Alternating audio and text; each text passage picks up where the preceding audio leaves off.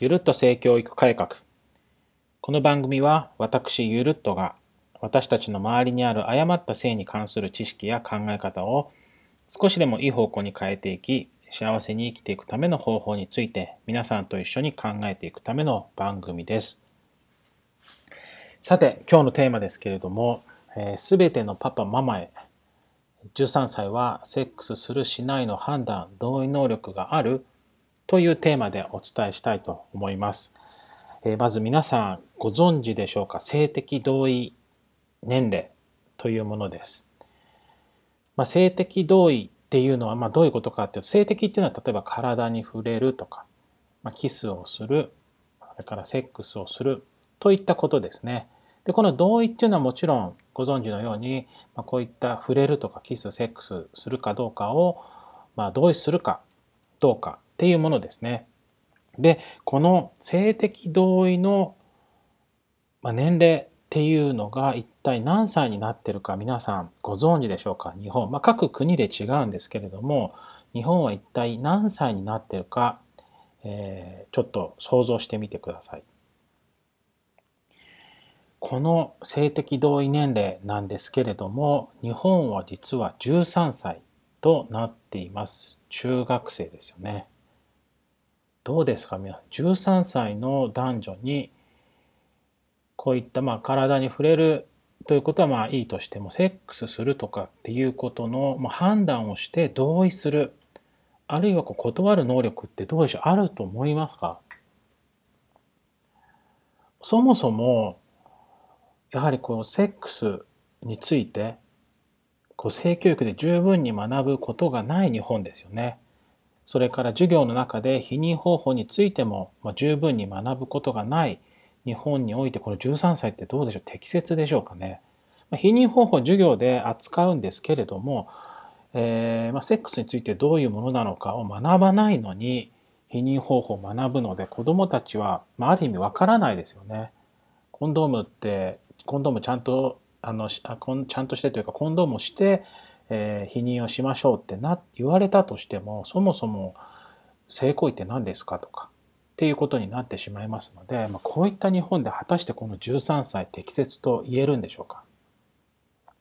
ちなみに他の国を見てみますと、えっと、まあ日本より1歳上なのが例えばドイツとかイタリア台湾もそうですね。それから15歳だとスウェーデンフランス。で16歳だとえー、韓国、イギリス、カナダ、ロシアというふうになっています。で、韓国はこれ16歳ってなったのが、まあ、実は最近なんですね。もともと日本と同じ13歳だったんですけれども、えー、去年の2020年5月にこの、えーと、性的な、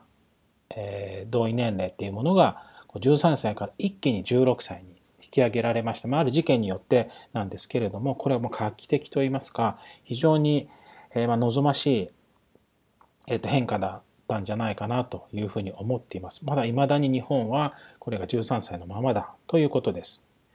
で、で、実はですね、この民法のものなんですけれども、これ明治時代に作られたものなんですね。明治時代に作られたものが未だにこうして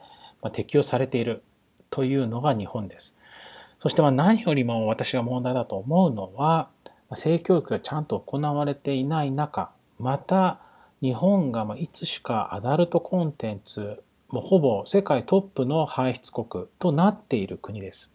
すごくアンバランスですよね。アダルトコンテンツをたくさん作っているのに教育が十分に行われていない。かつ性的同意年齢が13歳のままっていう状況なんですね。一体こう私たちどうしたらいいんでしょうかね。あの本当困っちゃいますよね。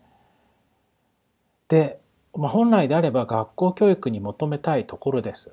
が、なかなか学校の先生たちもすごく忙しいですね。何々教育、まあ、デジタル教育っていうか ICT の教育とかね、あの人権教育とかいろんななんとか教育っていうのが増えてきたりして、なかなか性教育に割く時間がなかったり、まあ、教科としてもなかなか成立、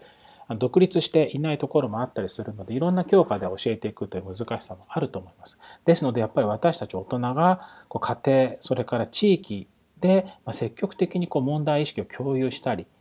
それを活動につなげていくということも大切なのかなと思います。そして、まあ、学校と連携しながら、えー、と子どもたちに合った教育っていうのを普及していく必要があると思います。で、この性的同意年齢が13歳っていうことによって、まあ、起きてくる問題といいますか、いくつかこう気になることっていうのはありますので、それについてまた別な機会でお伝えしていきたいと思います。えー、まあ、これからも性教育に関する話題というのはたくさんお伝えしていきたいと思いますので、ぜひ皆さんフォローの方をお願いいたします。最後まで聞いていただきありがとうございました。また別の機会でお会いしましょう。